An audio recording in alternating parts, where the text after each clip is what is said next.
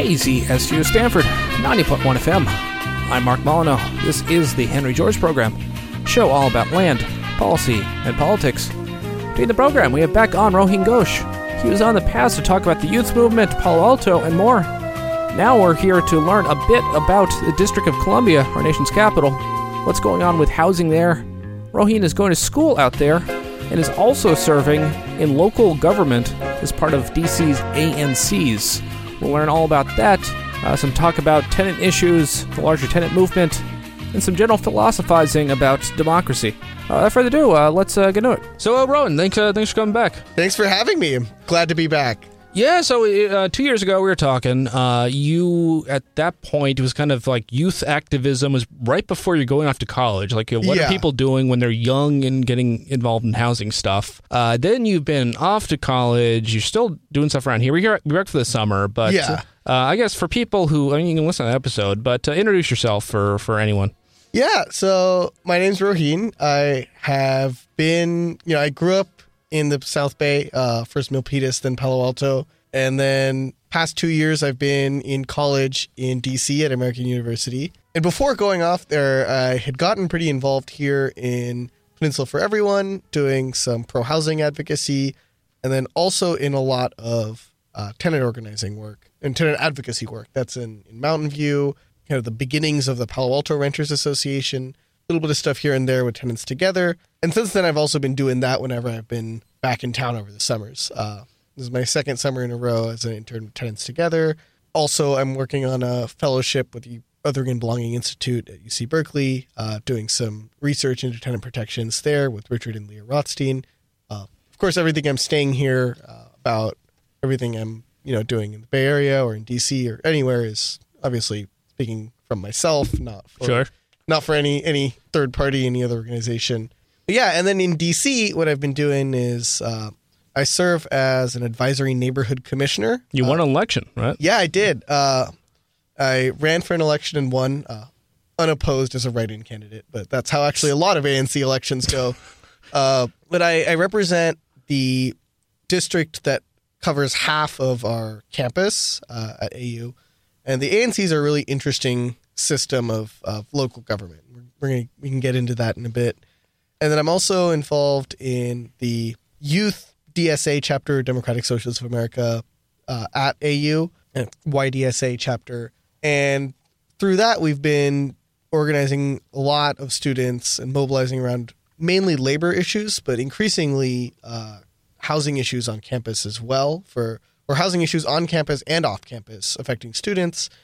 Well, when you say labor issues, also labor issues on campus? Is this stuff mostly on campus? So I mean, it's like we were talking about grad student unions and all this. And and that stuff, university staff.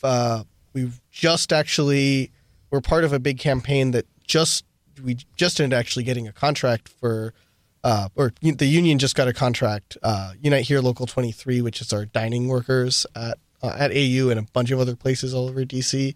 So that type of stuff. And then also in D.C., I'm involved in a number of organizations, Sunrise D.C., local chapter of the Sunrise Movement, but has its own local flavor. And then I also work for an organization called in D.C. called the Latino Economic Development Center, where I've been doing some eviction defense and organizing support with tenants.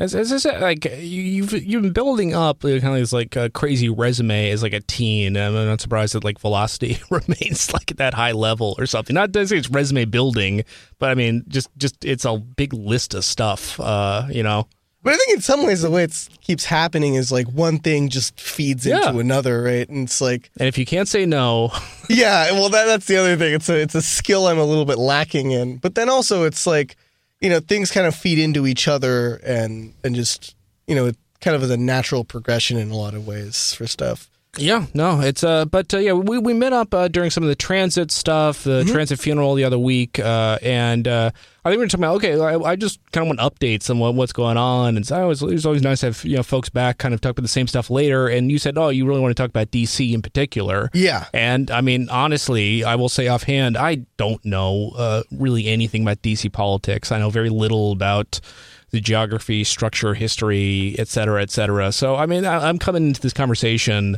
as a pretty ignorant person. So I think just, which I don't know, a lot of the listeners probably in the same boat. The thing you talk about is the ANCs, the Advisory Neighborhood Commissions. Mm-hmm. When I hear that, it reminds me of in Cincinnati, they have community councils for all of its different neighborhoods. Those I don't think there's elections in any way. They have a president. I don't know how the president's even set. I think just figure out some sort of system. And then it's just kind of a bunch of busybodies show up. And honestly, in my experience, they're just almost kind of all bad. And it sounds like the ANCs are I guess the question is, tell me how they aren't, just busybody orgs. What are the strengths and weaknesses, or why, insofar as they exist, should they exist? What is the strength of them existing? What do they do, good and bad? Just tell more about them. Yeah, sure. So I think the first unique thing about a kind of sub-local government type of thing, and I think this is unique also to the context of DC, is that the only step above the ANCs is the DC Council and the mayor, which council, forgetting numbers, 8 wards, and then there are totally blank. I guess you can just say, is it big or is it small? Because a lot of cities are it's surprisingly big. Or it's not like Chicago where it's giant. Yeah. I think it's a normal sized big city. Where it's LA goes the opposite direction. It's way too small for what it is. Yeah. I think for DC it works. Okay. So it's medium sized. Yeah, it's a medium sized council. Okay. But you got to remember in DC, right? Because DC is not yet a state, but really needs to be. Yeah. The council effectively is our state legislature. That is it. I mean, just offhand, does it have a plan ready to go for how we would set up a state government? Is there in the bills, we would just, we have the whole assembly and Senate ready to go or whatever? I mean, I think the idea is that the legislature would be the DC council. I mean, that's my understanding of that, which is, it's not that unique. Nebraska has a unicameral legislature. Would it basically duplicate it and say, we have kind of the same structure. We still have the city government. Then we have the state government. I think it'd be like how San Francisco is just a city and county. It'd be the city, county government, consolidated state government, which is city one. It'd be that. Yeah, I guess you see in places like Germany, they have Berlin is a city-state. Yeah. And I guess you can do that. Yeah, it's not San Francisco doesn't have another county government. It's its own thing. And all the services and departments that are county-run anywhere else I guess it's never run done by the here. City and county there. Yeah, exactly. There's no examples in the U.S., but there are internationally. So I don't know if that is the plan the advocates go for, but I'd like to see it. Yeah, it's. I think among the different questions, this is one that's relatively settled. The functions of any local government or any sub-national government at all are already largely run by the DC government. DC's on the hook for all the functions of a governed place. I guess it's just a sideline. Yeah, if you say does it make sense? To my mind, counties make sense to cover area and cities to cover urbanities. And San Francisco doesn't have any non-urban areas, so why not consolidate them? Yeah. And I guess on this, the same token, if you're talking about in a state versus a county, to me, it's the same thing, honestly. I think we honestly should only have cities and counties, U.S., Yeah, it doesn't make sense also. And there's an interesting side note is there's some interesting, things like that in the D.C. area, DMV, D.C., Maryland, Virginia area. Yeah, yeah. Where, Virginia is pretty hardcore with their application of Dillon's rule, where state supremacy over local government. But they also have the independent cities there. They also have some, they have independent cities, and also they go crazy with them. There's 35 in the U.S. and 33 of them are in Virginia. It's nuts. Yeah, they're kind of wild like that. And then they also they have cities that are counties. Arlington and Alexandria are both counties. Is that always independent cities work that way, or is that only some of them? Or? I think I'm not sure. I'm not too sure how that works in Virginia, but yeah. I also know, they're outside of a county because I think in general, because I made a county map of the U.S. to do different stuff, and all the Virginia cities are just everything up. Fairfax City is its own thing, and the rest of Fairfax County is Fairfax County. And there is also in Virginia, there's a lot of cities that have the name of a city and then a county. and they aren't the same. There is, I think, is that like Fairfax County is in Fairfax City? Like they're not even close to each other. They're just Fairfax City County, or there's Fairfax City is completely surrounded by Fairfax County. Oh, there's mostly different, like Richmond. There must be a Richmond County that is not the same as Richmond City. There might be. I'm not sure. There, at least some of these, it's like they are completely different parts of the state. It's like you rename yourself or something. Like, this is not good.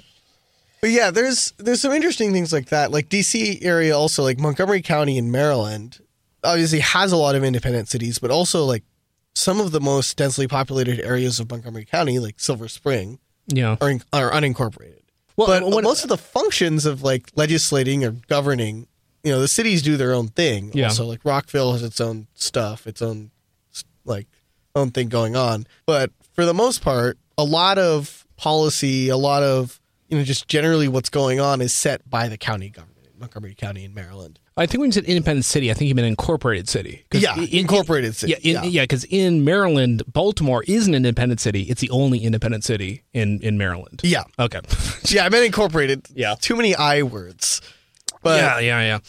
But anyway, yeah, with the ANC system, it's unique because in many ways it's, it's a hyper-local form of government, but it is also one step below what anywhere else is the state legislature. It's one step below what the top government of that of the locality is. Yeah. And it's also like it's a fully government system. Like it's not like, a sort of small or separate club or separate organization. It is a government system. Like, so when it's called advisory, is that misleading? Is it like advisory makes it sound like, oh, you can come, speak your mind. We might listen to you, might not. Does it have actual protections, stuff like, oh, you have to do what it says, or these people? On some things, sort of. Okay, so in your ANC, I know like there's different single member districts, and I guess you are one of those single members. Yes. How many are in your ANC? Mine is a commission of 8.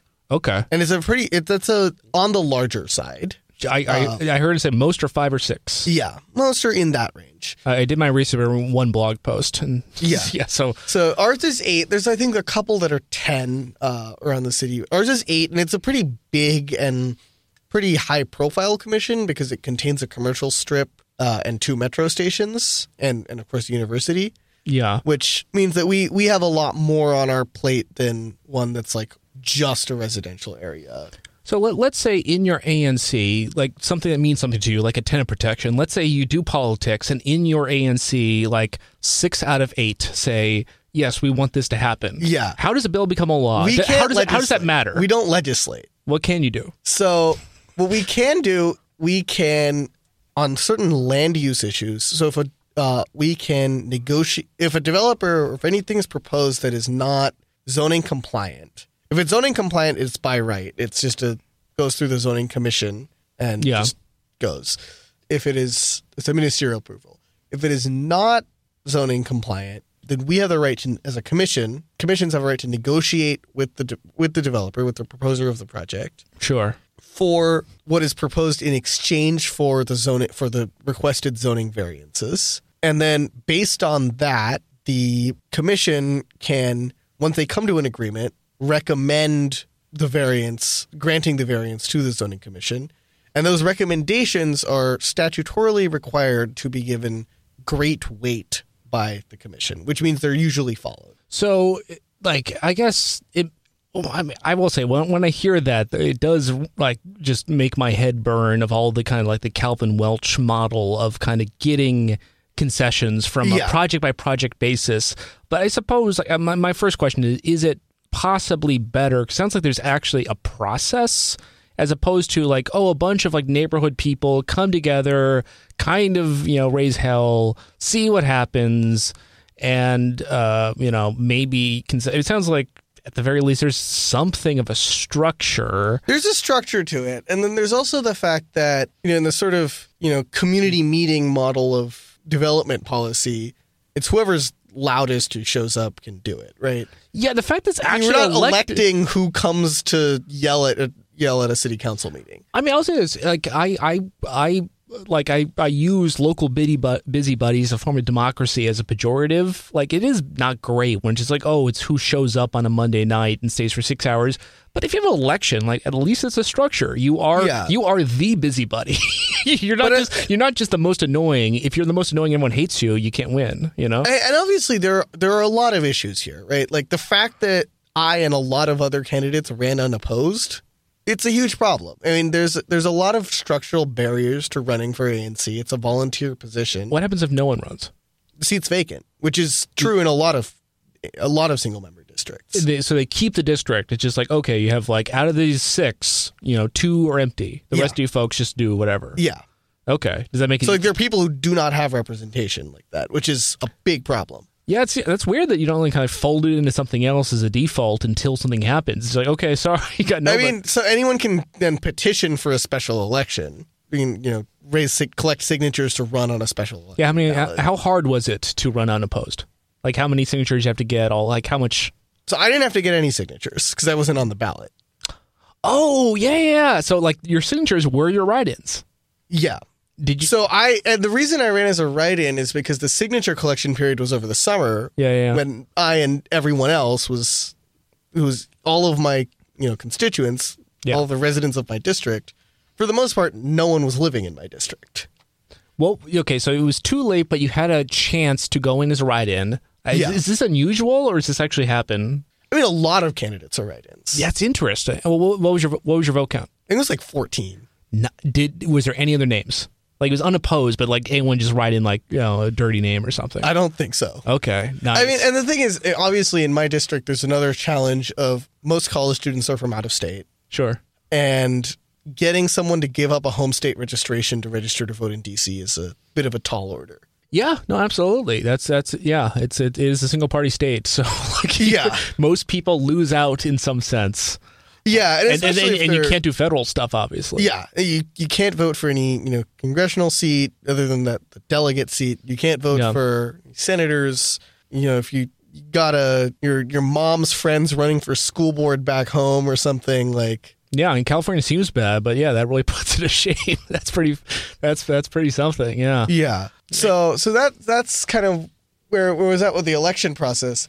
But then definitely, like, there's huge structural barriers to running for ANC. And that's why overall ANCs tend to be many more homeowners than D.C. as a whole. D.C. is majority renter, but, I mean, I would not expect the same of ANCs. It is nice that, there is almost no waiting period. I don't know what the rule is. Is that everywhere? Can you run as a write-in candidate the day you show up and register? I don't know how that works. I think the residency requirement was 2 months. Okay, which is perhaps it should be less, but at least it's at least. And I think, you know, I consider myself now a resident of the District of Columbia. I'm there 7 months out of the year. Yeah, 7 months out of the year, I'm fully dependent on everything that happens in DC, as are, you know, the vast majority of my constituents, my students. AU students are just like any university students, which in DC are a huge population. You know, DC is AU also has GW, Georgetown, Howard, Catholic. DC is a big college town. Yeah. So there's a huge population that's largely there for 7 months out of the year. And of course, you know, a lot of students also stay over the summer, but, you know, the population fluctuates like that. And that population is there for the majority of the year, even though they are not permanent, you know, still are a constituency of the goings on of DC. They are, you know, very dependent on what happens in DC, and they also affect what happens. So I guess, like, your district in general, like, and in general, like, is there a conflict if you have a district that has the students and then also the locals, and they can't see eye to eye?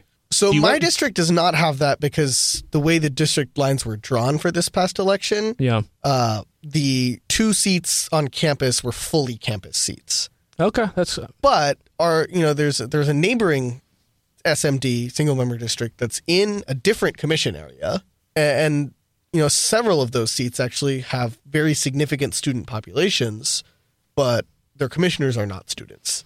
Is this like those are in the off-campus areas with a lot of students live, but also a lot of non-students also live. If I'm being cynical, I would say it would not surprise me if local longtime residents work to gerrymander to limit student representation, because they can wait them out and they can make maps that are bad. To have maps that are good seems lucky. Yeah, and the process to get two guaranteed student seats on a commission of 8. So a quarter of the commission being guaranteed to be students. That was a very, very difficult process to get that to happen. Yeah. But that's what ended up happening. And it's from a representation standpoint, it's huge. That's, I mean, like, it is having a student, like a student political movement's hard because you have a student leader, they're gone in 4 years usually. Yeah, it's always very difficult. And it's especially difficult, I think, in D.C. because there are a lot of students who do not have, who do not kind of intrinsically themselves create a connection to the place they're living. Sure. No, it's easy to feel like, especially in, with American University, because it's, you know, kind of off in a glorified suburb neighborhood. Yeah. So is it in Tenleytown or what's the deal? Or it's in a neighborhood called AU Park, which is next to Tenleytown. Okay. Tenleytown's our closest metro station, but it's in a neighborhood that is very much, you know, more sprawled out, low density, although there's higher density stuff right next to it, but it's, you know, very much a lot of single family homes. I was close to that last summer. I was in DC for like a long weekend, seeing a friend, but also I was part of it. He was working. I was just doing tourist stuff by myself. What I did is went to the ends of all the metro back and forth, and back and forth. And I stopped by a few places that I really needed to see firsthand. And like in my mind, the number one tourist attraction in DC is the Cleveland Park metro station. Right next to it is the first strip mall in the U.S. The first metro. Yeah, the little Cleveland Park strip mall there. It's so cool, you know. That is history in action. It's in. And I guess like so is two stops up is the Cleveland Park area kind of like it? I mean, it's similar. Yeah. Okay. Similar vibes. I mean, I think that gives an idea that strip. Yeah, mall. And actually, a lot of AU students, you know, who live off campus live in Cleveland Park. Okay, I mean, two stops is not much. So yeah.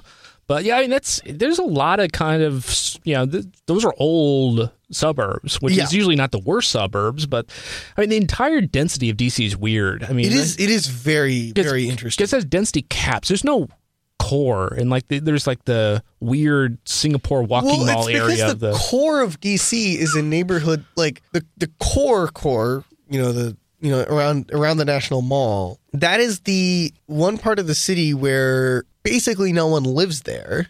Yeah. And it is the most detached from the rest of the city where, you know, that has its own unique culture where people live, where people, you know, have their lives. I hear people say, oh, there's really good arts districts and like this. I mean, it's kind of weird because other places usually have like, oh, you kind of know, you go downtown, see where it goes. But like, it feels like you have to kind of know where you're going in the suburban grid of DC because it certainly isn't in the core or something. Well, I mean, DC has also like really dense urban core neighborhoods. They're just not like they're all kind of arranged around the periphery of this like core, which if you look at like, you know, what is, you know, the city of DC, what is the community of DC? Yeah. This is like giant gaping hole. Basically, it's odd, yeah. It's like a donut. But there are density restrictions, certainly on the cores. The whole city has density, like or height restrictions, certainly. Or how does that work? Yeah, I mean, there is the Height Act, which is a federal law, and that's the entire district. Yeah. Okay. And contrary to popular belief, it has nothing to do with the height of the Capitol or the Washington Monument or something. I think I have heard that as a factoid. That's not true. Yeah, it's not true. It is related to the width of the facing street.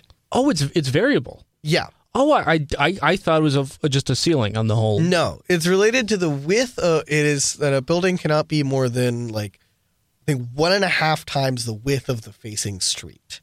So we need to widen those streets to have taller buildings. Yeah, I mean, you could, but we shouldn't. But then there's also... Yeah, no, that sounds like that's an awful kind of paradigm because, yeah, you want small streets, but you don't want to have that screw you over or something. But the other thing is, like, we have, like, you know, along a lot of those big corridors, right, like, you know, 8, 10, 12-story buildings. Yeah. And on some level, it's like once you're at a certain height, I mean, once you're going higher than that, you're getting diminishing returns in terms of, like, costs to build housing. I always hear people say, like, when you get to 8 stories, you might as well go a lot higher. And I always hear, like, 8 is, like, it's certainly that's kind of, stuff tends to go to about 8 because past that, like, it doesn't make a lot of sense to go to 12 or 15 if you can't go to 60 or something. I haven't heard that. That might be true. I think this is the fact you're going to steel framing. You're doing like some real stuff at that point. I mean, there's neighborhoods in D.C. that definitely have buildings that are in the 12 to 15 story range. Mm, okay. I mean, like, you know, Navy Yard, Noma area, which are very, very interesting kind of development areas because you've got the fact of you've got like a ton of concentrated investment in housing in one place with, you know, blanket exemptions to inclusionary zoning in those specific places, which gives you the, and oftentimes places that are very adjacent to very poor and historically black neighborhoods. Very similar vibes in some ways to like Mission Bay, Soma, or like the new stuff in Hunters Point type of place. So that's the first question I kind of have on that idea, which is like, what is the level of housing and affordability, and what is the level of like people clinging on? Because like a first approximation, a lot of the Bay Area, one is it is completely unaffordable, and two is the native populations, you know, in all but a few areas, you know, have been completely priced out. Like, what is the general dynamics in D.C.? Like, and I guess like right here, when people say, "Oh, I can't live in my area," they're going 2 hours away. Yeah. Like as opposed to a less screwed up place, it's usually, oh, my place got, you know, gentrified and I can't live there, but I can go 20 minutes away or something. And I'm kind of, you know, what is the general dynamics? So I think in D.C. it's definitely less bad than the Bay Area. I mean, what isn't? But it's still definitely pretty intense. Yeah. And this is actually something that... Wait, would you call it a coastal metro? Yeah. Okay. You know, we get the Potomac River has tidal flow, which wet, makes it coastal. Yeah, I think there was a term, there's a sort of phrasing around this that was actually used in the chapter of Connor Doherty's Golden Gates that was describing actually like Redwood City, East Palo Alto area. Yeah, the North Fair Oaks. Yeah, which I think is also applicable in DC, which is that the way displacement of low income people in rental housing oftentimes works is not so much people getting priced out and moved somewhere else, which definitely happens in D.C., but also the fact of you are having people, you know, have to move more often within a shrinking pool of affordable housing. Yeah, it's kind of like a really messed up game of musical chairs. I mean, I will say, like, I coming from grad school here and finding places that I could barely afford was just north of North Fair Oaks in Redwood City, and a place that some friends and I went there is because it was like one of the few places we could afford. Yeah, it was 2,700 split up three ways. It was a live work warehouse, a weird place, but like the fact is like it's like that was a pretty good deal even at the time. But part of it is you're precarious, and in the end, yeah, we got evicted a year and a half later. Our landlord was a psychopath. Yeah, like it's like you kind of take some weird. It's like, oh, when the price is right, there's usually some weird things that come with it, and that could lead to displacement and kind of shifting around to another weird place. And that happened to me 3 or 4 times. Yeah, I mean that type of thing happens in DC, right? Where it's like people bouncing around between like row house basements that people rent out. Yeah, like that type of thing. And then also, you know, there are neighborhoods in DC that, you know, DC historically has been a majority black city. Yeah. It was, you know, at one point. They call it Chocolate City. Yeah, yeah. Which also, if you want anything to, you know, any knowledge on, you know, history of DC, the culture of DC, read the book Chocolate City. It's a beast of a book. Well, when was it written? It's pretty recent. I think it kind of chronicling of history ends around the early 2010s. But I guess like historically a black city, and if you're saying like it has changed, is that signifying displacement? Or in many ways, yeah. I think to a large extent, yes. Like there are neighborhoods where the nominal black population has significantly decreased. And I suppose there's two questions. We're talking about the district, and there's also the D.C. Metro, which is like the ends of the metro line go into Maryland, Virginia, obviously. Yeah. And it seems like at the end of the lines, there's a lot of places that seem relatively... like affordable compared to anywhere in D.C. Yeah. Yeah. And so a huge migration of black people since the actually end of segregation, end of de jure segregation, but more so even recently, has been from D.C. into Prince George's County, Maryland, and now even into Charles County, Maryland. Mm. And that's on the sort of north and east sides of D.C. Okay. And that's partly been, you know, low-income Black renters being pushed into finding, you know, less expensive rental housing. It's also been, you know, another pattern that we've seen of, you know, you could call it displacement or you could call it out-migration. There's a lot of ways you could phrase it, but of, you know, people who are at the point where they can economically afford homeownership, just not in, you know, the city.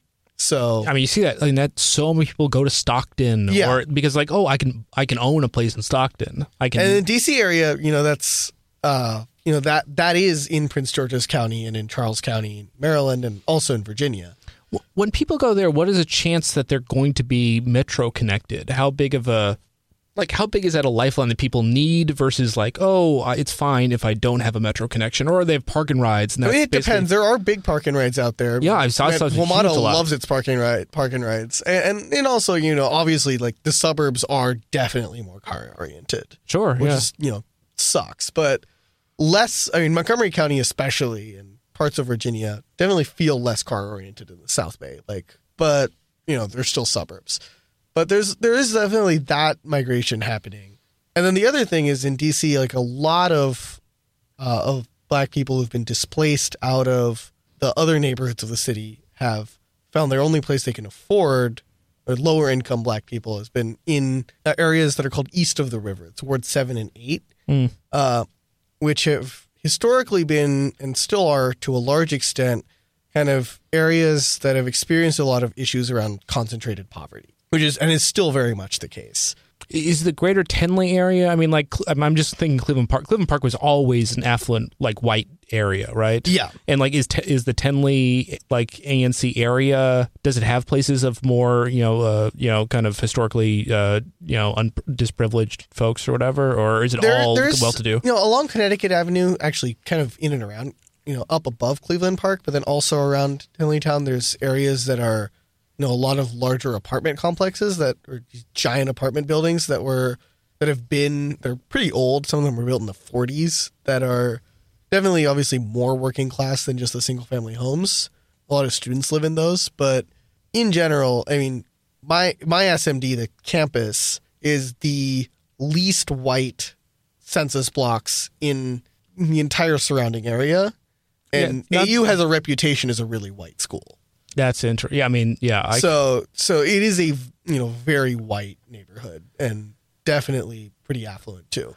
So here's always like my take on community councils and the Cincinnatians. Like the places that are the disadvantaged, the, you know, gentrifying, the minority and poor areas, I think their community councils can be like, they seem like they're badly run and like busybodies kind of control them in ways that are not great. But I can see the argument that they need more representation than even their main government. Yeah, sure, have them have extra voices, whatever. Like, if you have a rich neighborhood, like I don't think they should have extra representation at all. They should have less representation. Like, I definitely hear that. I mean, I think there's a big thing also of like a lot of what ANCs do is basically a lot of busy work that would otherwise be like city agencies doing, which in some ways is kind of a messed up thing that they're, you know, city agencies are outsourcing work to basically volunteers. But like to me, like if it is like, oh, parks and recreation jobs kind of go to local, you know, community representatives to decide what color the signs will be or something. It's, oh, sure, well, who cares? That's fine. Like, I mean, what, like that's the kind of like that's just, you know, doesn't really matter. But like, well, what's work being delegated that isn't like this actually matters? That is like, well, like it's like the responsibility to like, you know, get on, for example, DDOT, the Department of Transportation's case about like finishing particular transportation projects, for example. That is oftentimes an ANC responsibility. Okay. And that's something that an individual council member, you know, could do. So in a positive sense, you could say stuff better. Like that could include like pedestrian bike infrastructure and stuff. It's like good stuff. Yeah. So if you have a, you know, pro-bike, pro-pedestrian, pro-transit majority, which importantly we have in the Connecticut Avenue ANC now, and also in the Tenleytown ANC, in my ANC, you know, that can really be a big deal. It can make sure that, one, we get those projects approved. And then secondly, you know, at the Connecticut Avenue bike lane project right now, like the mayor is kind of equivocating on it because there's pressure from a lot of business groups and stuff that are worried about losing their parking or whatever. And that type of stuff's going on. But the ANC is such a solid, that represents almost the entire corridor, is such a solid, and this is a Cleveland Park ANC, actually, which is funny. Oh, nice. So solidly in favor of getting that bike lane project done that, you know, the strongest, like, local, the local elected voice is very much saying, build this bike lane, get it done. Yeah. And that's huge. Similarly, on there's been some changes on the WMATA's bus redesign plan, which is a plan that we, you know, contingent on operations funding, if implemented, would be pretty great. But there were some issues with it that were kind of issues that can only really be pointed out by a local body. Yeah, I guess that probably should be my go-to other than, like, parks is, like, yeah, it's like transportation issues, because the status quo is bad and people doing local work. And Palo Alto always seemed this way to me. It's like Palo Alto is like an evil place, like, and I dislike it. But, like, they do have a lot of busybodies who do good work on making sure it's more bikeable. It's like, okay, yeah it's like... I don't like the fact you're so exclusionary, but, like, yeah, if you want to be exclusionary and better bikes, that's better than being exclusionary without better bike infrastructure. Yeah. So great, go for it. You know, I have no problem with that. Although I wonder if when you mention the original structure of ANCs, it's like they can't do stuff, but they do have veto points, or kind of they do get in the way to make recommendations. Maybe they're not veto points, the right way to say it, but it sounds like when there is, you know, kind of stuff that is not zoning compliant, they, you know, can make agreements, et cetera. Yeah. I guess my first question is, like, in the past, I did an episode in the past about it, and, like, I can't stop thinking about, like, wow, it's everywhere. The idea of pretextual zoning. It's like, if you have a structure that says, oh, if something is non-zoning compliant, then we have systems. That's a very strong incentive to say the baseline zoning is not where we want zoning to be. It's where it should be a little bit below or a lot below, because if everything we ever want to do is zoning non-compliant, that makes sure that people get involved. It's because if everything is by right, then no one has anything to do, and that makes people upset. And also, you can't get the concessions. So, like, so there's a strong incentive to say, "Oh yeah, make an artificially bad zoning thing, so everything has to be, you know." Yeah, and I think that's definitely a big issue. And then there's also the fact that now in DC that, you know, now it's that under the comprehensive plan, which kind of sets some of the zoning parameters. Yeah, the fact that now the gap between what zoning says and what developers want to do is less, because a lot of the Wisconsin Avenue corridor has been upzoned. Yeah. Because of that, now our ANC has a lot more to do, and therefore also more leverage. Because developers are actually proposing projects. Oh, that's interesting, because, like, if it's been upzoned now. Yeah, like, if it's so big or something, if something is, like, so restrictive that nothing could ever make sense, then, like, it isn't like, oh, there's a huge gap we can. It's like, well, nothing's happening. Like, so if you have the politics that are like, you know, no one's going to go to super. It's like, we want a 100-story building. It's like, oh, well, let's get concessions. They just would never do it. Yeah. Yeah. But if you have, like, you know, obviously the key ingredient in that, though, is a commission that's willing to play ball. Yeah. Which luckily my commission is. We have a pro-housing majority. I have made major disagreements with other commissioners on my commission on a number of issues, especially on public safety issues. But housing is, and broadly, like, that we want housing to be built here. Specifically, subsidized housing is great, but also housing in general is good. We want it to get built. Yeah. Like, that's a pretty consensus opinion on the commission. Yeah. Which is very helpful as far as getting, you know, that it creates a climate where, you know, developers are willing to play ball. Yeah. If pretextual zoning is gone right, it's kind of like a little bit of a tax. It's a little bit of value capture everywhere. So if you kind of smooth it out, it's like, oh, yeah, you can everything is not quite zoning permitted. It's kind of close. Just, you know, put back a little bit extra, and it's kind of like a tax. It's like, if that really works and scales, that's kind of sensible. The question is, how does it break down? Definitely builds more than a lot of other cities. Not nearly enough, and not nearly enough in the right neighbor. You know, and I think one could say too much in certain neighborhoods and not nearly enough in a lot of neighborhoods like my own. Yeah. You know, and I definitely don't think that, you know, having the way it works in DC is the ideal system at all. Really want to go towards is sort of like a form-based type of model or something like that, where, you know, there isn't this whole, like, we have a parameter set that everything below it's okay, but, like, once you're at this point, like... Yeah, its own entire paradigm that's kind of goofy or whatever. Yeah. And I think that's also a problem, obviously, of relying on the private market to deliver the built environment that we want. Yeah, I mean, the planning system is like, oh, we have the capacity to kind of, like, dictate and say what you can't do, but, like, it would be really nice if you have a real public capacity to say, and we can, like... And we want to do this. Like, yeah, this exactly. This is what we want to do, so we're going to do it. Yeah, I mean, that's, in a lot of ways, we don't shy away from actually doing stuff ourselves, but with housing, it tends to be, oh, it'd be nice if we could fund this and do this, but, you know, if you really want to, you could, you know. That's what I mean. I know you're not here to talk about, like, Montgomery County, but it is interesting to see Montgomery County kind of spinning up its own social housing in its own way. I want to learn more about the details of that. Yeah, oh, for sure. And then speaking of that, actually, that's a good segue into another thing we've been working on in D.C. is we have a bill out of our council member Denise Lewis George's office for a social housing program. Bill's been on hold a little bit because it, you know, is getting workshopped with a lot of the initial group of advocates. And that is one of the main groups behind it, Sunrise D.C., which is a group I've been pretty active with. That one actually is similar in a lot of ways to a lot of the other social housing programs we've seen proposed, you know, California, Hawaii, Montgomery County, which is now going through more kind of political process around their social housing, around changing some of the processes, adding funding, that type of stuff. Yeah. But the DC bill is interesting because some of the, like, core pieces of it are adding a really strong kind of tenant democracy within the buildings. Having an elected board, a board that overseeing not just, you know, what color you paint the walls or whatever, but, like, actually the operations, actual operational decisions, financial decisions that are made, and having a board to oversee that be elected both at the building level and at the program level. Which kind of is a social housing with, like, co-op characteristics and something. Yeah, with definitely, yeah, like, in that sense, like, co-op characteristics. Yeah.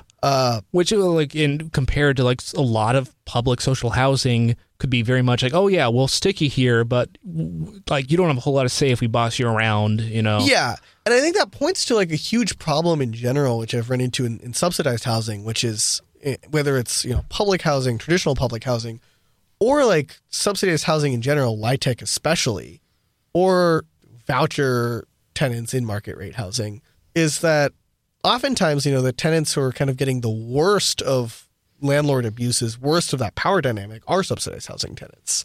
Sure. I'd say, like, you know, responding to, you know, doing door-to-door eviction defense work in D.C., you know, a huge portion of the people we were contacting were in subsidized housing. Even here, some of the buildings we've run into with the most egregious issues are subsidized housing buildings.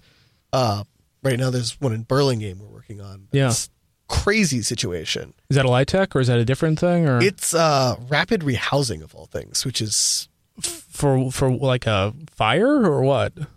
No, like homelessness program. Okay. Well, rehousing made me think like, oh, something happened to old housing. Okay, so it's a kind of a, and that's one that's definitely like kind of early on in that process, and they haven't been super public with it yet. But there's like in general, you know, there was a report that just came out from Mission Local in San Francisco.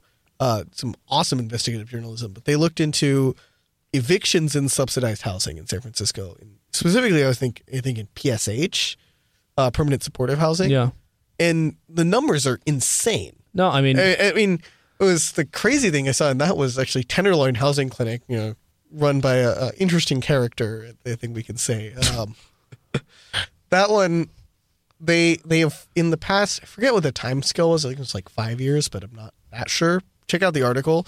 Everyone should check it out. You can just like look up Mission Local subsidized housing evictions or something like that. Yeah, it should come up. They filed more eviction cases or like filed more notices than total units that they manage. There's like people getting multiple on the thing or okay, right. It's insane. Yeah, so I think a lot of that issue, you know, that power dynamic could be corrected in some ways with having like a governance body that is entirely elected of tenants. Yeah, I mean, if you talk about in general, like, what is stopping you from being bossed around? And you could say, like, what happens for most people? Like, if you're someone who just is a schlub who gets a rental and you have a landlord, there is at least some sort of give and take. Like, okay, you know, you got me. There isn't a huge amount of people willing to pay the same. Like, I am, you know, front of the line. It's like, you know, deal with me. We can make it work out. And usually there is like some ability, like, but they're at least kind of on something which is on the like the level of like a mutual agreement happened on day one. Whereas if someone is in an affordable housing situation, it's like you're waiting on a queue. You were lucky enough to get it. Yeah. It's like they're at the tip now. Put up with whatever the hell we're going to do. Yeah, it's like, oh, what are you going to do if we boss you around? What are you going to do? Is another place going to go in their queue? No, you're screwed. You know, so like you obviously they have much more of a capacity to be bullied because they have less alternatives. Yeah, which in D.C. I think that points to another very unique thing that we have in D.C., which similar thing was just passed in San Francisco, which is very interesting. San Francisco is called the Union at Home Ordinance. In D.C., there's actually a legal right for tenants to organize. And it's partly related to TOPA, the Tenant Opportunity to Purchase Act, which is a whole other thing we can get into in D.C. It's a very interesting process. Like D.C. is usually mentioned as like the place, it's like, the epicenter. Place that kind of has it. Yeah. And it's not usually a means for tenants to actually purchase, although that's ideally what happens in many cases. But it's when you have tenants who are about to be evicted, but they have a huge amount of money, it's like, oh, that's a great. It's like, oh yeah, just use your money to buy it. It's that easy. But there are some tenants don't have a lot of money. Side effects or like other outcomes that happen that are oftentimes way better than anything else that could happen. The other thing kind of related to that is DC has very strict right to organize laws. And also tenant associations can officially incorporate with the DC government as actual organizations, as official bodies. Like are they treated like unions? As far like what's the structure? In some ways, they don't have like collective bargaining rights. Okay, that's a question. Quite the same way. Okay, like there's no like Wagner Act for tenant associations in DC. Yeah, but tenant associations can form as official bodies, and importantly, they have the right to rent strike. That's not quite collective bargaining, but that's a huge thing. It is leverage. Yeah, absolutely. It is a legal thing that they can do. The way it works is they have to put rent money in escrow. Oh, interesting. So you can't. Like it's like, oh, you can't stiff them, but like you can show symbolically it's going in escrow and you're doing action. And the court can award the escrow back to the tenants in certain cases where it's like really bad. Yeah, because I mean, a lot of people would say, like, I want to do a rent strike because my landlord isn't doing fixes or something. Yeah, which is that is in D.C. to declare, formally file a rent strike with the court, you have to have a reason. Yeah. And that can be done on an individual basis. It can also be done on a court, on a collective basis, which is a huge amount of leverage. It sucks if you. I mean, I've never done it. I mean, I've had bad landlord experiences. I've never sued anyone. I've never got a small claims court. I've never even filed anything with local stuff. Like it sucks, you know. Like I don't know. It was really bad. Yeah, I don't know. I mean, like how often does that happen? Rent strikes in DC. It's not that common, but it's also not unheard of. And the fact that there's a legal mechanism means also that gives people more courage to do it when it's a little bit outside of the legal parameters too. Like there was a huge thing going on early in the pandemic when there were a lot of people who were behind on rent before the eviction moratorium stuff really kicked in. There were rent strikes that were done around the idea of if some of us are behind on rent, all of us are going to be behind on rent. Yeah. So if you want to evict some of us, you have to evict all of us. Actual solidarity for COVID stuff. Yeah. Which was a lot of that was organized by one famous case of that was at this building called the Woodner, which is one of the largest apartment buildings in D.C. It's huge. And that's it, because people are talking about that over here in a kind of abstract case. Like, wouldn't it be nuts if we all got together at a rent strike? And there's, no structure in California. That's interesting if, in D.C., you're already on third base as far as if we do it, there's a system. I mean, obviously, I think the courts might find the whole, if that's rationale, it might be unlikely to work, but at least you have a system.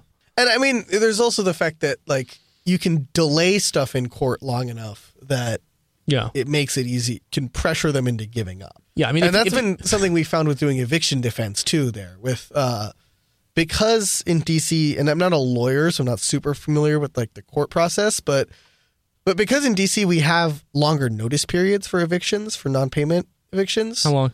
I forget if it's 15 or 30 days, which in California statewide, it's 3 days. Yeah, which is insane. That longer notice period makes it so that, you know, you have time where you can then prepare a defense. Yeah. And then if you end up doing it such that, you know, everyone mounts a defense, and that clogs up the system so much that that could force the landlord into a position where they have to bargain. Yeah. Which is actually something that's not necessarily unique to DC. Like there's something that come up with recently that was Debt Collective and LA Tenants Union came out with this last summer. Tenants Together also had a hand in it. I think ACE was also a little bit involved. I think some other groups also I'm probably missing, but called the Tenant Power Toolkit, primarily focused on LA County, but was letting people automatically file defenses to unlawful detainers to like the final step in an eviction process. Yeah, because most of those are default judgments because no one shows up. Yeah. People are scared to go to court. People don't know how to do it. I mean, like LA Tenants Union, a lot of their thing, like, it's very hard to contest an actual eviction in a real way, but like you can do a lot of actions against landlords just doing illegal stuff. Yeah, that too. I mean, that's the thing. I mean, and if you just say, like, if a landlord is just bossing people around saying, do this, not even following it along, if you at least give tenants like what they are entitled to, which is usually not very much, but it's something. Like it's kind of crazy how like that's can be a big difference. But with this Tenant Power Toolkit thing in DC, which is interesting, which is also what we were doing kind of manual. Well, the Tenant Power Toolkit in LA, which we were also manually doing in DC, which is by going door to door and trying to get people connected to a lawyer like that. And now we're going to try to shift that to a sort of participatory defense model. Yeah. But the idea is, most eviction cases, what happens is like landlord files the case, tenants are terrified. Yeah. They just pack up and leave. Yeah. Yeah. The Tenant Power Toolkit, what that changed is it literally is an interactive that walks you through the steps of e-filing your like court response. Sure. So now there's a hearing date. Yeah. Which at that step, I think a lot of landlord people, like attorneys, were just mass like automatically filing evictions. Weren't even expecting to go to court. Sure. Now they have to actually show up in court. Yeah. Now they have to. Now you know they have to wait for a judge to be available. Like all of that has to happen. Yeah. Which is like what ostensibly when you wrote the tenant protection, that was the idea, but in practice, most people don't take advantage of it. This is true of a lot of legal systems, right? Like this is true of the criminal legal system too. Sure. If it worked the way it's written out, if it worked where everyone actually had a lawyer, everyone actually took a case to trial.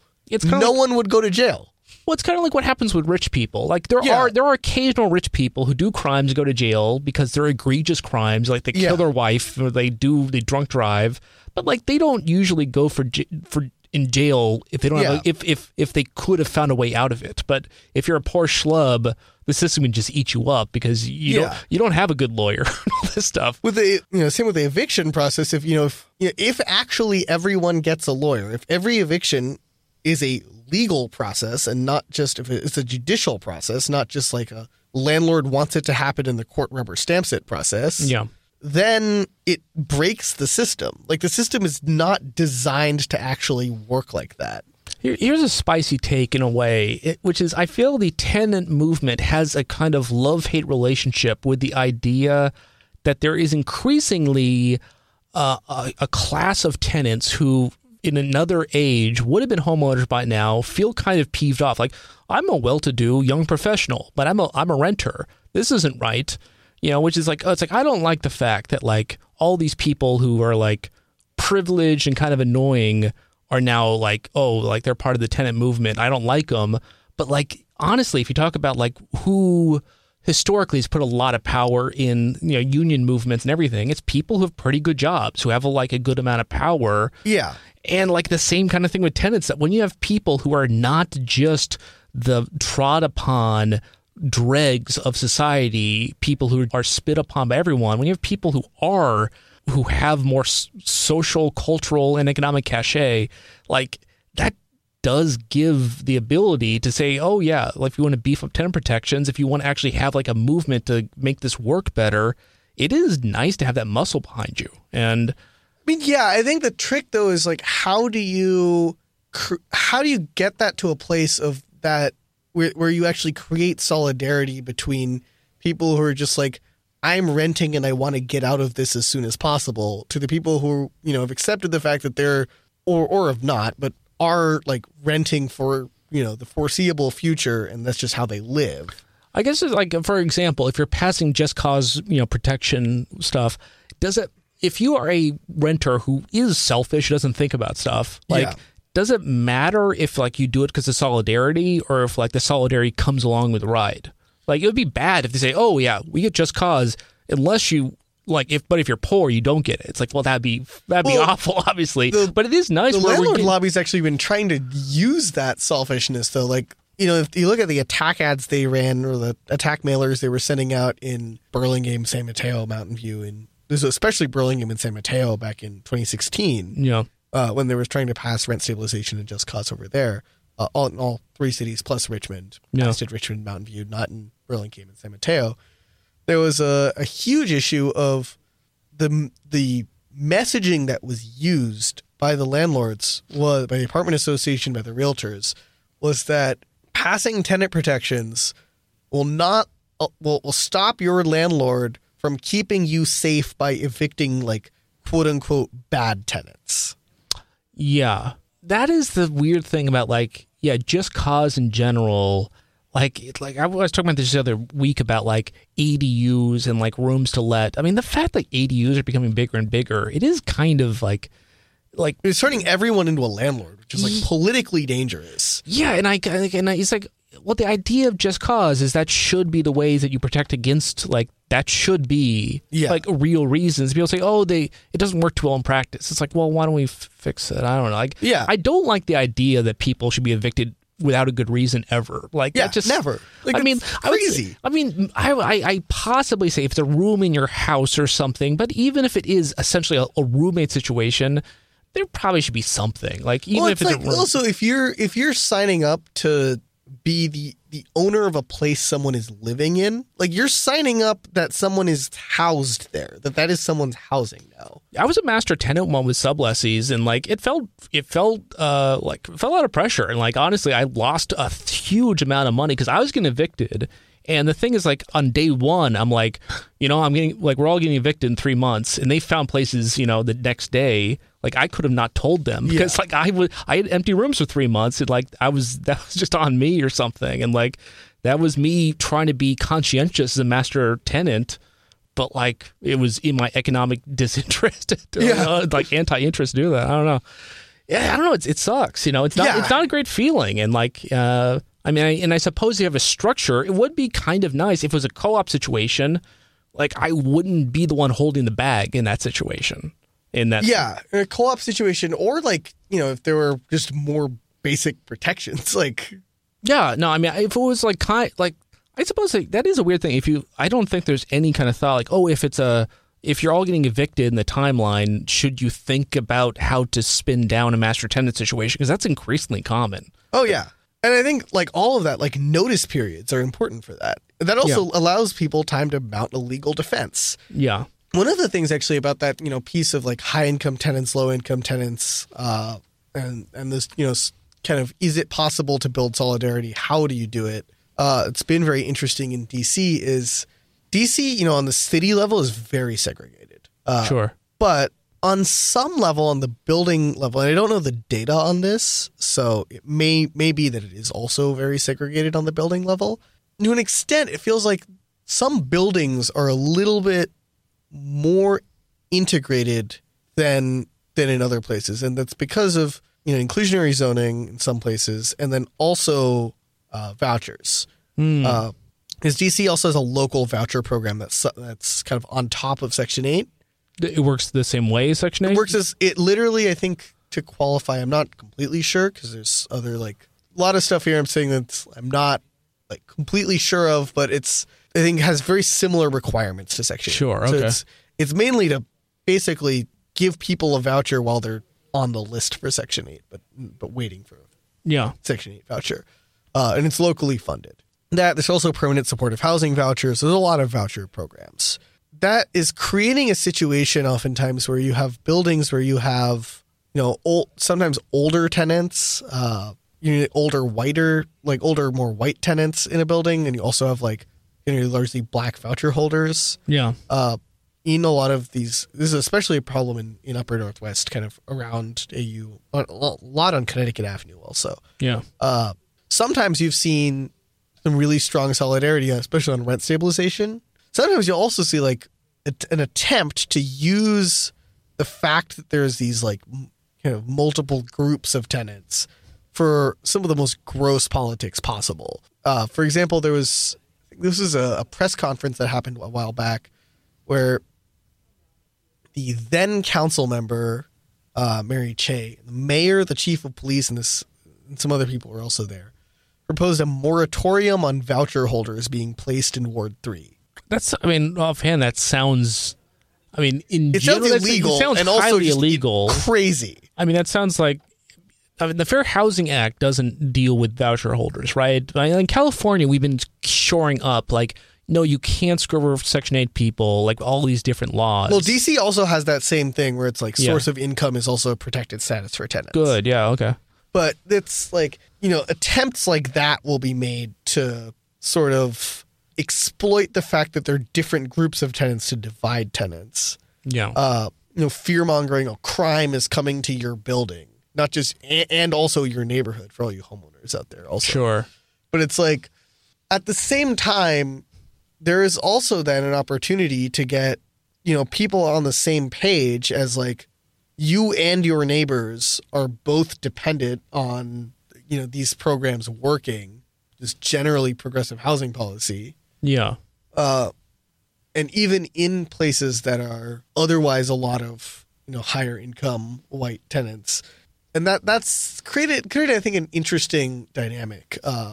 I mean, it sounds like I think vouchers are one part of a system. Like some people are voucher like panaceas, and I think that's kind of stupid. But it's so goofy. But the thing is, like honestly, like I do really like. I was mentioning before we started talking. Like in Finland, they just have the state fund just pays. Yeah, housing vouchers, like, and it essentially works as a form of like income compression. Like, it means if you're poor, you effectively, you know, make more as far as your housing goes, which is like that should be the idea. If your neighbor is poorer than you, but you both kind of have some, like, that's nice to see. I would love to see more systems that kind of create more, you know, integration of folks who, like, it doesn't like everyone you're building is your exact same economic cohort or whatever. Like, honestly, I perhaps you should compress incomes in general. If that's if this is a more feasible politics, yeah. I'll take it, you know? I mean, there's a big problem also with the voucher stuff in DC is that some landlords can actually make more money renting to voucher holders than they can, especially with tenants protected by rent stabilization. Yeah. Which we're also working on shoring up rent stabilization in DC because the cap this past year was crazy. We can get into that in the next thing. Yeah. But there's a bill now to, among other things, have vouchers also be cut, like rents in voucher units or rents for tenants with vouchers to be also covered by rent stabilization, which would be great because it would get rid of the sort of two-tier system. I think in general, this is a thing in labor also. You know, whenever you're introducing multiple tiers, yeah, creating different classes of workers, different classes of tenants. It's like a UPS system. Yeah. Yeah. No, that creates problems. That makes it creates anti-solidarity. Yeah. It creates a pro boss or pro landlord political economy. They want you to fight each other. Yeah. Because you fight each other. And like, I think like also it's a matter of design. When you design vouchers, and like if you do it well, it does create like a system. Like, oh, a lot of places it doesn't make sense. Like they're going to try to close the door on you, and then other places like outside of a threshold, then they just make money on you. It's like a kind of weird arbitrage. So it's either like it's just like crappier places. Like, oh yeah, we just feast on the voucher people, and then inside of it's like, please don't let them in here. It's like that's exactly the opposite of what you want, which is like. I was about to say this earlier. We talked about in the past when people who are in affordable housing situations, like subsidized housing situations, that they are often bullied. And it's in the largest scale, these are policies designed by people for others. They're kind of like charity cases. And like in general, if you are a politician, you are almost certainly a homeowner. And at best, you are, you know, a renter who is, you know, doing it on the normal market. Maybe you are looking into like protections for you, but there is very, very few people who are like being helped by these programs for high subsidies, which means like if the people designing it aren't really... Yeah, I mean, it's fundamentally anti-democratic. Yeah, it's, I mean, I've always said like, yeah, the least well-off people should be the main people in politics because, you know, like, Well, and that's why also the political process of designing that social housing bill in D.C., something the coalition's been doing a lot, has been trying to shop it around to tenant associations that are either like the products of TOPA deals or in subsidized housing, or that have formed around some sort of, you know, kind of big punchy fight. Yeah. So tenant associations that have, you know, things to say. Yeah. Shop it around to those types of groups and like get their involvement and their feedback, and then also even shop it around to, you know, traditional public housing.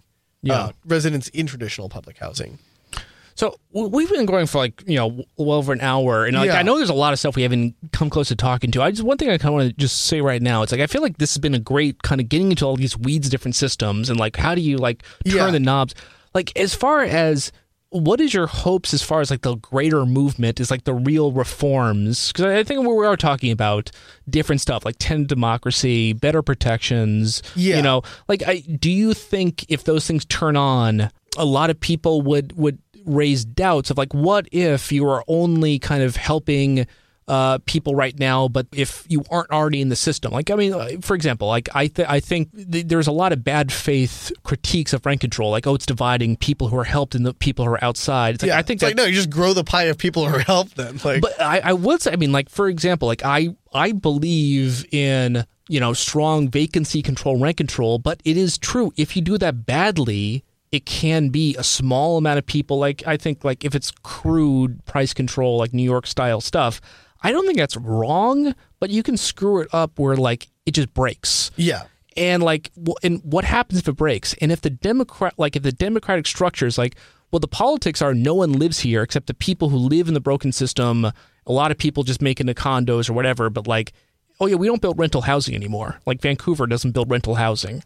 You know, it's like that could be one thing you do, like who is administering it to make sure we have like a ton of rental housing, or just like, I mean, I guess, how do you deal with those critiques, assuming they aren't just bad faith of like, how do you make sure there isn't an outsider insider kind of divide? Yeah, I mean, I think for this, like fundamentally, like for me, I think it comes down to democracy, right? Yeah. I think, you know, we need political democracy, which is, you know, DC statehood, a good first step on that. And making, you know, systems of government that are more accessible to people. You know, I think it's a huge problem in DC that ANC, you know, are so accessible only to, or not so, but like accessible only to people, you know, who have time to do a meeting once a month, like, and people who can volunteer, and people who can afford to live there in the first place. People who can afford to not have to move every few years. Also, yeah, that too. Can afford to live in one like couple square blocks area for 4 years, 2 years the whole time, and you know, be a multi-term commissioner even longer. Yeah, that's one thing. And then, so how do you know change those types of representation streams? That, and then, you know, from an economic standpoint, labor democracy. Yeah, you know, just. That's, I think, a pretty basic thing. And from that same token, on the housing piece, really deep tenant democracy. Yeah. Having tenant collective bargaining, and ideally even in a sectoral sense even, which is, you know, kind of incumbency piece of that being checked by the political democracy piece. DC did a really cool thing recently, which congressional Republicans and a lot of Democrats too, unfortunately, are really losing their minds over, which is non-citizen voting. That type of thing is like, do you have reforms like San Francisco does that for school districts, and like, and to my mind, it's insane to me that like if you are affected by like housing tenant issues, like if you're a non-citizen who's a tenant, you don't have representation. Like, yeah. That's nuts, you know? Like crazy. And like, we just take that for granted. I don't know. But like, so what's the general, like, what is that actively being changed? Well, it's passed in DC now. Okay. You know, for the 2024 election, I'm pretty sure. So it's like for all non-federal, you don't do federal stuff to begin with. So I guess and for all non-federal elections in DC. So other than like the president and the non-voting delegate and the delegate, Congress, everything else. Big loss. It's like that's pretty big good. Big loss. You know, the Democratic candidate is going to get 96% instead of 98% of the vote. No, I mean, like, it's weird how that is. It seems a fringe position. And honestly, being able to have local representation is a basic human. Yeah. Like, it's just weird. Like, you have to be a federal U.S. citizen to have that. It's like, why? Why? It's crazy. Why? And I think so. All these three things are something that now, you know, in sort of my own work is like very specifically I'm trying to bring up as student things. These and then also transportation, which is huge also, which we barely even touched on, because another big piece of this is students are very large number of people in DC. You know, just AU alone is 8,000 people. DC is not that big a town. Sure. You know, it's just under 700,000 people. Oh, wow. You know, consider the number of students, number of schools. It's a lot of people in DC. Sure. What's the biggest school in all of DC? I'm not completely sure. Because you don't have a big state school. No, there's UDC, which is the local public university, but I think it's not that. It's big. Not the Ohio State of DC. It's not like 50,000 people. Or something. Yeah. But on the whole, there are a lot of students in DC. You know, Georgetown, GW, they're not small schools. Howard is not a small school by any stretch. Yeah. You know, political representation. You know, representing students is one piece of that. You know, advocating for two students to be involved in DC issues, and also to the DC government to make that easier. And then that labor piece. You know, students take up a lot of the same jobs that just like generally low-income working class people do. Yeah.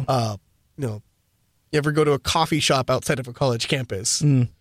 Or, you know, a lot of students work restaurant jobs and stuff to, you know, get themselves through college, or work jobs like that on campus, or grad students are all, you know, working for universities and stuff. So that's a big labor issue also. In DC, we've been working a lot on hospitality sector labor. You know, Unite Here Local 25 is being very aggressive with organizing in hotels. So is that like across, like when you organize people who work in food service, is that like a mixture of students and non-students? Yeah. That's cool. Yeah. We had a lot of students at AU who are really involved in knocking doors for getting Initiative 82 passed, which got rid of the tipped sub-minimum wage. Oh, interesting. Yeah. We'll phase in a transition to getting everyone to the full minimum wage. Mm. And then the groups that were involved in that also did a bunch of Know Your Rights trainings for people on campus.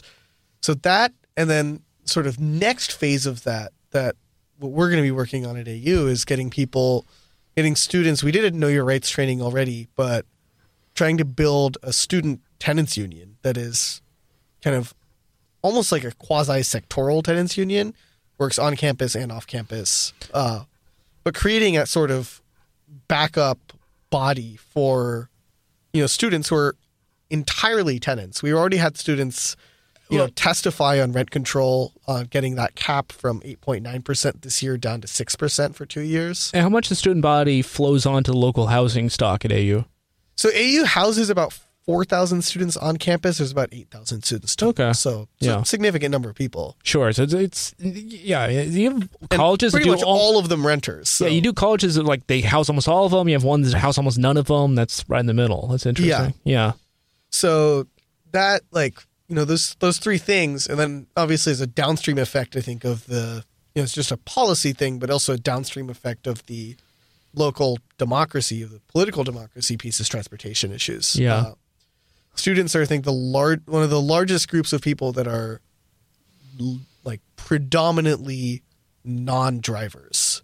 Yeah. Which is, you know, a neighborhood like Tenleytown, or AU Park, which is, you know, a little bit off of Tenleytown, is definitely means that we have to constantly be advocating for, and you know, not just getting projects approved, but getting them done on service, transit service, It's one of the pedestrian stuff. The most golden opportunities. If you have someone who's already a car driver, lives in a place, you're like, you like take it out of their cold dead hands. Like, it is so hard to get rid of their car. If someone goes to somewhere new as a student and doesn't have a car, like, you just have to stop them from getting in the first place. Like, that's easy mode. You know? Yeah, I mean, and some of the coolest work on transportation stuff that's happened, I think, recently has been in Berkeley, Telegraph for People. Yeah, we're not quite at that level with transportation advocacy yet, but this is something that all of the student commissioners across the district have been super active on. GW area commissioners, Georgetown area commissioners, Howard area commissioners have all been very active on pushing on transportation issues. Yeah, as well as my AU counterpart, Diego Carney, has been a huge voice on bike issues. And then that, in combination with just all of those general ways that, students are sort of have naturally aligned interests with, the broad-based working class of the city, in DC and honestly everywhere. Yeah, they're not low income in the same way, you might say, but there's a lot of ways they are in this. A lot of ways they are, yeah. And many of them also are actually low income too. Like, yeah. At least many of the ones that are active on these things. I mean, they might say, well, in a few years, I won't be as low income, but who knows? A lot of people that you can't count on, At least among my circles of humanities majors, a lot of us. Yeah, that's. Yeah, they know we're fighting for this stuff now because we're going to need it forever. There you go. Look, a question for you. I mean, this is kind of, in general, local democracy, to me, that still seems like an oxymoron to some degree. Like, I feel like localism is in so many ways opposed to what democracy needs to be, or at least there are sharp edges. Yeah. And I are there ways we can avoid localism and democracy butting heads? Yeah, I think so. I mean, I think one of the biggest issues that we run into with the localism democracy issue is the fact of we have quasi quote unquote democratic systems that are not actually accessible to people, that are not actually democratic, therefore. So you're saying on paper they're not awful, but in practice they are? It's the problem, right, of the who can afford coming to a planning commission meeting at 2 p.m. on a Wednesday, that type of thing. Well, how do you fix it? I think, right, that's where, it's a big question. I think the ANC system does part of it by, at least electing the people who are then doing that stuff. Yeah. And then actually having the, government agencies supporting people to do that. I think, people will call me selfish for saying this, but by the time it happens, I will not be an ANC anymore, at least not in my current district. Mm. But I think commissioners should be paid. It has paid job responsibilities. It should be a paid position. Yeah. But if it's an ANC or it's a district, which is just a rich jerk district, that seems it's just bad. What's if that's local democracy and it's local rich jerks, how is that not just bad? Yeah, I mean, that's also, a thing that, you solve through, a policy solution of, chipping away at segregation, which I think that's also why you need labor democracy and tenant democracy. You need democracy is not just electing people to do things, the way I see it, at least. And this is why, involved in, lefty stuff like DSA, that type of thing. This is my vision of democracy really involves... Democracy is not just a political thing; it's a societal thing. Yeah. Do you think you said in DC, some of the richer areas don't get built enough, some of the poor areas get too much built? Yeah. Do you think that the overall democratic how do you see that changing? In real senses, how do you see that changing? I think one thing is that there's been a lot more pro housing movement even in the richer areas, Tenleytown even. That's one thing. I will never trust rich libs to do the right thing. Either. Yeah, there's nothing you can trust. You will never reform it from the inside. But I think the big thing has got to be having a public developer. Yeah, well, if a public developer can steamroll localism, then you're really talking. But, and having a public developer that has And this is some of the stuff that's written into the social housing bill, or is at least proposed to be, is, you know, having essentially like a zoning trump card. Yeah. I don't think being secretive is ever good, but like, it's like a lot of people are like, we can sneak that in, just make a poor developer and it can secretly just build anywhere all at once. It's like, no, we don't want to be secret about it. It's like, no, we are going to build, like, because this is for the whole city. Yeah. This is going to be exempt from all of that. And it's going to have complete priority over public sites. Yeah. This is another big thing in DC. DC government land is a very valuable thing. I bet. Also because the federal government owns a lot of stuff. Mm. And a lot of it gets sort of as an indirect subsidy given to private development.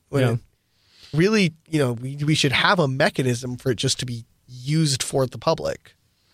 So, but if you did make public developer completely has a zoning trump card, are the rich areas gonna kill that, or do you think that's a fight that it can win?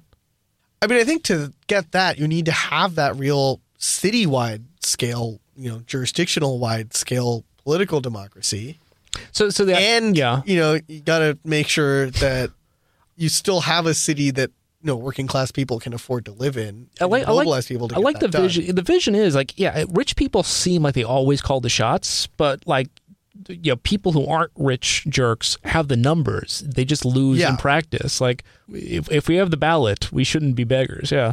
Yeah, and it's just, I think it's possible, but it also has to take more than just this kind of traditional political sort of arena of getting things done.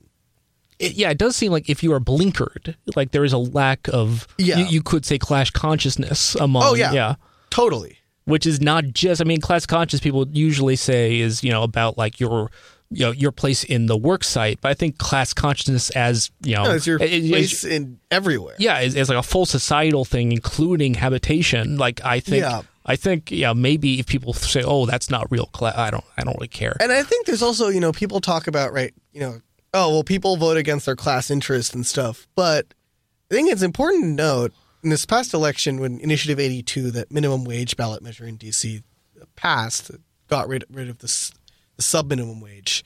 In Ward 8, it was the poorest, you know, and heavily black majority ward of D.C. It got, like, near 90% of the vote. Yeah. Like, it was overwhelming. Sure. So the idea that, you know, people vote against their, you know, people vote against their economic interests, yeah, they do. But when it's like, you know, cut and dried issues, and when also issues can be framed as, and people can be involved not just during elections. Like, if the culture war isn't, like, completely overwhelming, and that's kind of, that isn't in the center of the culture war, so...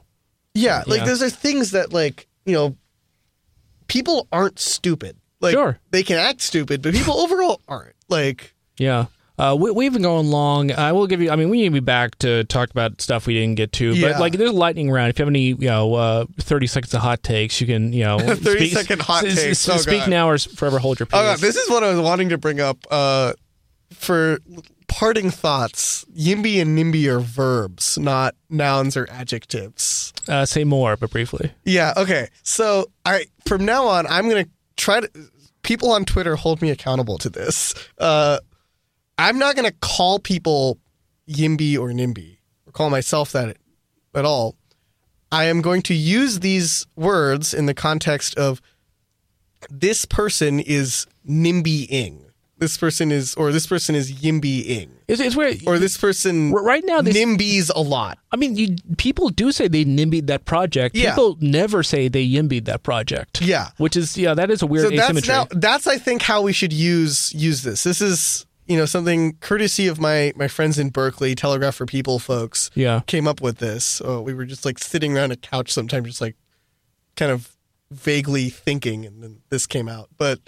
I think that is going to be, for me, my parting hot take is that, and it's sort of actually, I think in many ways how this is, in some ways, what it's like in DC, where it's like, you know, there are YIMBY groups in DC, and there's also like, you know, urbanist groups, pro-housing groups, but overall, it's just like pro-housing, progressive politics just kind of nests as like, oh, it is just progressive to be pro-housing. That's just something that exists. Yeah. It isn't that cut and dried, but I think that is a way better way to sort of reach to this than trying to get to like this like essentialist kind of weird idea. Like, oh, you are the pure YIMBY. Single issue, big tent type of thing. No, it's just like do lefty politics. Let's do left politics and just have like a debate within that about what we want our housing policy to look like. I am very happy to talk policy more than talk about the purity of definitions and weird stuff. Yeah. That's a waste of time almost every single time. But that is certainly a hot take to end it on. But yeah, thanks for making it down here. Well, thank you so much. I mean, this is your backyard here at KZSU. Nice to see you here in the studio for the first time. So yeah, it's been great being down here. Except for all these technical issues where we started. It took a while. I fixed it all. It's all working now. So, okay, till next time. Yeah, thank you so much. We have been talking to Rohin Ghosh all about D.C., democracy, tenant issues, and much, much more. You can find this episode and all previous episodes of this radio program at the website seethecat.org. This is a presentation of KZSU, Stanford.